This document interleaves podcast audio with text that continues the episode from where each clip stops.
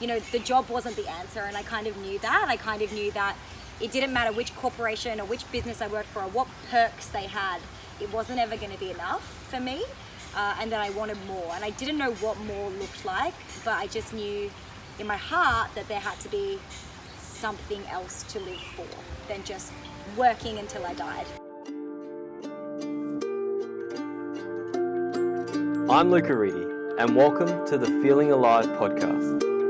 I believe there are five key areas of life that, when we harness, enables us to live an empowered and fulfilled life. Each episode, I'll interview experts on different aspects of one of these five key areas, which I call the five pillars: medicine, men, move, mission, and migrate. You see, I'm tired of seeing the immense potential of those around me go unrealized and unserved, because the best version of yourself exists right now.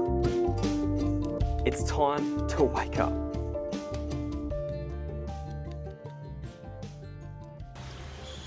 Welcome back to another episode of Feeling Alive with Luca Reedy. I'm here in Bali, in Canggu, at a beautiful resort in nature where I think we all belong, doing another podcast. And this week, it's going to be on migration, the fifth pillar. Migration is a key element if you're on a journey of personal transformation, of getting from the old environment and into the new environment. And it consists of many things. So for instance, you might be in a toxic mindset and shifting those old, old belief patterns. You might be in a toxic friend group or friends that aren't nourishing you, and you need to shift out of that in order to realize who you are. And in this case, I'm here with Stephanie Gorton, Steph Gorton, the founder of House of Hobby and a business coach, a startup business coach. And I've had the pleasure of hearing her story through my girlfriend Danielle and through breakfast, over breakfast this morning. And it is really a crucial message that I think everyone can relate to. I personally can as well. And that's being a slave to a cubicle. So when we talk about being a slave to the cubicle, we can imagine having limited connection and working on something that you're not passionate about. And Steph was there. And Steph took a leap of faith, a courageous leap to start living a life on purpose and following her heart. And I want to talk about what it's required and for her and her story on how to get there, so you can have something to take home and use to make that courage or to take that courageous leap yourself. So welcome, Steph. Thank you so much. Hugs. Oh, yay. Hugs. Awesome. So Steph obviously gave you the, the rundown of who you are, what you've done, your story, which is magical. Tell us about what it, what it felt like for you being a slave to the cubicle, where you worked, what happened.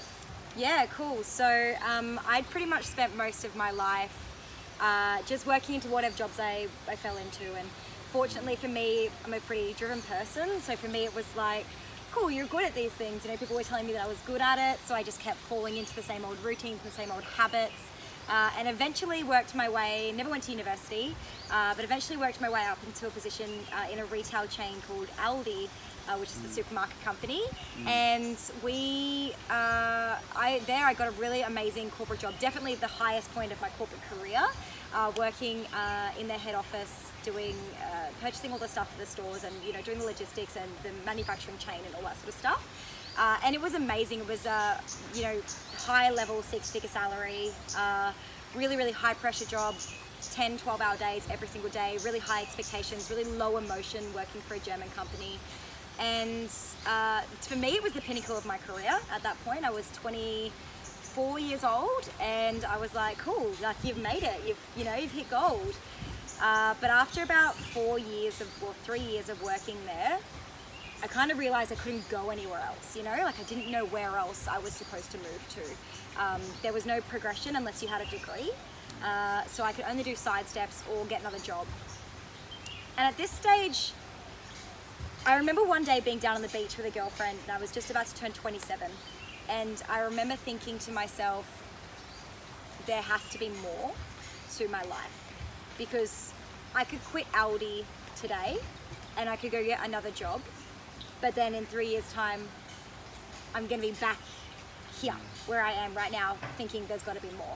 You know, the job wasn't the answer, and I kind of knew that. I kind of knew that it didn't matter which corporation or which business I worked for or what perks they had, it wasn't ever going to be enough for me, uh, and that I wanted more. And I didn't know what more looked like, but I just knew in my heart that there had to be something else to live for than just working until I died, or working until I retired so I could die.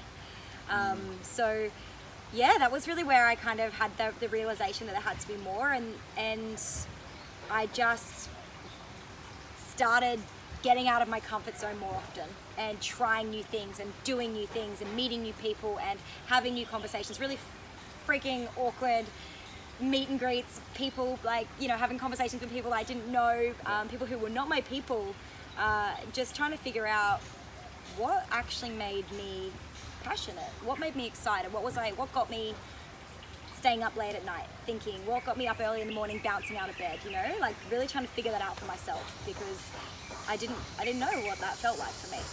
Amazing. That's really, I think a lot of people can really resonate with that. I personally can as well, stuck in the corporate job, not really figuring out what I what it is that, who I was or what it is that I love doing. Everyone says live your love and all that, yeah, like hoo-ha and shit, which, you know, is true. I call it shit now because that's how I thought of it mm. back in the time, but I didn't really know. So like what was, like I remember he, we spoke over breakfast and I really wanted to like emphasize this. There were times, and you said there was like Timmy, your partner, good man, he was like your pinnacle through this period, because you kept coming home and you were crying. Like, was there a, was it every day, like for a period that you were coming home? It was home? Getting really bad, yeah. So I, my job, um, I was, you know, like it, they're a good business, but I think the more that I started going down this path of self-development and understanding that there was more, and that the closer I got to finding what that was, the harder it was to stay stuck where I was. Um, so it, it did get to a point where I was coming home crying a lot, but mostly it just started from me being just really unhappy. Mm-hmm. Like I was just lost, mm-hmm. you know? Like I didn't know how to make myself happy. I was constantly relying on other people to make me happy, to fill my cup up. And that was where the disconnect was happening, was because when I was alone, which I was scared to be alone all of the time, mm-hmm. because I would have to deal with my own shit, and that was really hard for me. So um, I guess really for me, it was, yeah, having somebody around that pushed me to do the things that made me uncomfortable. Um, and for me, that was my partner, Tim, but for a lot of the people who I've gone through this process with, it's been a friend or a mentor or a coach or somebody that has just asked them the questions or made them do the things when they didn't want to. Mm. Because usually the reason that we don't want to do things that we're being called to do is because we're a little bit scared, or because something's, we're fear, or we're, we've got fear of what people are going to think of mm. us. Um, and so that was where, for me, um, yeah, having someone there to push me out of that comfort zone was awesome. Yeah, amazing. There's so many different avenues we can go down just by talking to you now, but I'm going to keep it on point. Um, so you've created House of Hobby. You were doing this part-time while you were working full-time at Aldi. And I think I can see the correlation of why you've found the importance and the value behind um, House of Hobby. I think it connects back to you being in a cubicle slaving away with limited connection. So now, for those who don't know what House of Hobby is, and, and you can explain a bit more in a second, House of Hobby brings people together, finding through different workshops, creative workshops, and I mean, it's gone gangbusters now, but you slaved away at it. Mm. I wouldn't say slaved away at it, because you, you probably loved it, but you loved doing it, but there was some aspect of, of slaving. Of course there was slaving. I think even if you, they say if you love what you do, you never work a day in your life, which is bullshit. Because honestly, the more Woo. you love what you do, the harder you work to, to yeah. eventuate it, to make it happen, to actualize it, right? Totally relate. So I think that that's, that's bullshit, but it's work that you love to do, so it makes you excited to do it. Yeah. But yeah, I, I hustled really, really hard. Yeah. yeah. Interesting. I, I've been watching some stuff on hard work lately, and I think I've been relating to this because we're, we're on our new venture now, and like I could actually work twenty hours a day mm. because I have the energy to put into this mm-hmm. thing. Like this one's talking about it, I love it. Mm. And there's a dangerous aspect of still grinding and working away, and I yeah. think that we've got this old mindset, this old belief system that says to be something of yourself or to be successful, we need to work hard. Mm. I think it's essential in the starting phase, but also remember that we've got a life here that we need to live, yeah. and that's more important. But let's just talk about, that's like I said, that's another aspect that we can go down, another path we can go down. But what happened with House of Hobby? What do you do? What does it do? How has it helped you? How has it helped many people in creative community? I created a business because it was what I wished was there when I was going through my shit. So when I was coming out of this phase of being lost and, you know, newly single, and you know, before I met my partner, I was I found myself quite newly single after a pretty heavy heartbreak and a very toxic relationship, and uh, had the realization that I didn't know what made me happy outside of my relationships. And so I um, started going to all different sorts of events and, and workshops and self-development seminars and everything, just trying to find my passion so that I could spend my hours on my own with something to work on that lit me up, as mm. opposed to just sitting there watching Netflix or, mm. you know, reading in, uh, you know, a, a book or a non-fiction novel, or, you know, scrolling Instagram and stalking my exes and things like that, which, you know, damaging kind of uh, habits that I'd gotten into. Uh, so House of Hobby has been created to provide, we do arts and crafts workshops, but really that's just a vehicle for delivering a message. And the message is that we need to be taking more time to figure out what lights us up, mm-hmm. and we need to be taking more time out to figure out who we are externally, outside of the out of outside of our worlds, outside of the people in our in our sphere, outside of our jobs. Like, who actually are we to our core, and getting to know that by coming along to workshops and meeting like-minded people, mm. um, creating, being part of a community. We have lots of fun. Like, we have bottomless booze. Like, it's fun. It's fun-based. You have bottomless booze? Yeah. yeah. Um, it's fun-based. Not really any people do it because that's not the community that we. Yeah, totally. Right? But still. But it, it knows what they what the bottomless booze actually allows. It allows people to see that we're not there to judge them on their art or their craft. We're there to actually create an experience and have a fun time. Mm. So for House of Hobby, it's about helping women to reconnect in, find out what makes them happy outside of their world. And we have a lot of women who come alone. And it's so fucking beautiful because we get messages all the time from women who are like, hey, are your workshops only for groups? Because I want to come on my own, but I'm kind of scared. Like, mm. will there be someone to talk to? Um, so we really facilitate that environment where people feel safe from walking in. It's amazing. Really awesome. That's yeah. awesome. I love this story because you go from sit, slaving away in a cubicle to realizing you need more connection. You have this insatiable drive to figure out who you are and to connect with like-minded people, because the people, let's just be honest, the people that you were surrounded by weren't nourishing you and supporting you. Correct. And I mean, geez, that's a that's nearly half, over half the population, right? Yeah. Like, people just don't get us or know us. Or yep. they might spend years with us, mm-hmm. but they do that but actually never know, really us. know us. Exactly. Yeah. Yep. And so that's why I love it so much. But for you, so you've actually now employed ten people. I mean, you came and you had the pleasure of taking a couple of days off and coming to Bali, where we're lucky enough to meet you here in this beautiful place. So you've really, by following your heart, you've really found something here that has supported you in mm. many, many ways. Yeah. And you've just started business coaching too, because you've obviously they've seen the success of House of Hobby, mm. employing ten people. Now you're helping coach people do the same thing. Yes. So like, you're giving back to those people. Absolutely. That are like giving back to you and House yeah. of Hobby. So explain a little bit about that, because I think there might be some people listening and watching yeah. who might be interested in working yeah with you. Look, it's it's one of those things where, like, I never thought that this would be my reality, um, and I, I really um, came from a background where the first time I, someone suggested I start a business, I was like, oh, that's not for me, because people who have businesses have something special about them, and I wasn't special. So, like, I really came from that, like, that low worth vibe, um, where I didn't really think that it that I was worthy enough to have anything special to say, or to, especially not to lead people. Um, and I think that what I've learned over the past, it's only been two years since I started House of Hobby, but I think what I've learned over the past two years is that you just need someone sometimes to believe in you slightly more than you believe in yourself, and someone to someone to hear you and say, that is a great idea, you can do that, babe, I believe in you. Like, so if you have that one person, that sounding board, that one person that pushes you that little bit further, that little bit further out of your comfort zone, um, you know, you can achieve massive things. And, and we've had thirty women now, or almost thirty-five women, go through uh, the course that I run, the twelve-week course for startups. And for me, seeing them re- have the, re- the realization over the twelve weeks that they can, and that it is an opportunity for them, and they actually can do it, um, has just been so beautiful. And, and for me, it's about, it's not about making money, it's not about all that sort of like that, you know, that bullshit, but for me, it's about helping women to actually see that you can have the life of your dreams, and it is for you. You can have those things. So good. I love it. I love what yeah. you do, and I love supporting you. Um, okay. Now, a lot of people are going to be like listening to this and going, fuck, she's like speaking to me. And she's speaking no, I to hope me. So. Totally, one hundred percent. That's why I love sharing it. and that's why I wanted to interview you. What's one thing, for those people listening and going, shit, I'm the slave in the cubicle, what's one thing that they can take away now? Because I'm big on this, people need to get something that they can start waking up, like living a life on purpose. What's one thing that you've done that's worked for you that you can recommend someone watching or listening to take action and take that leap of faith?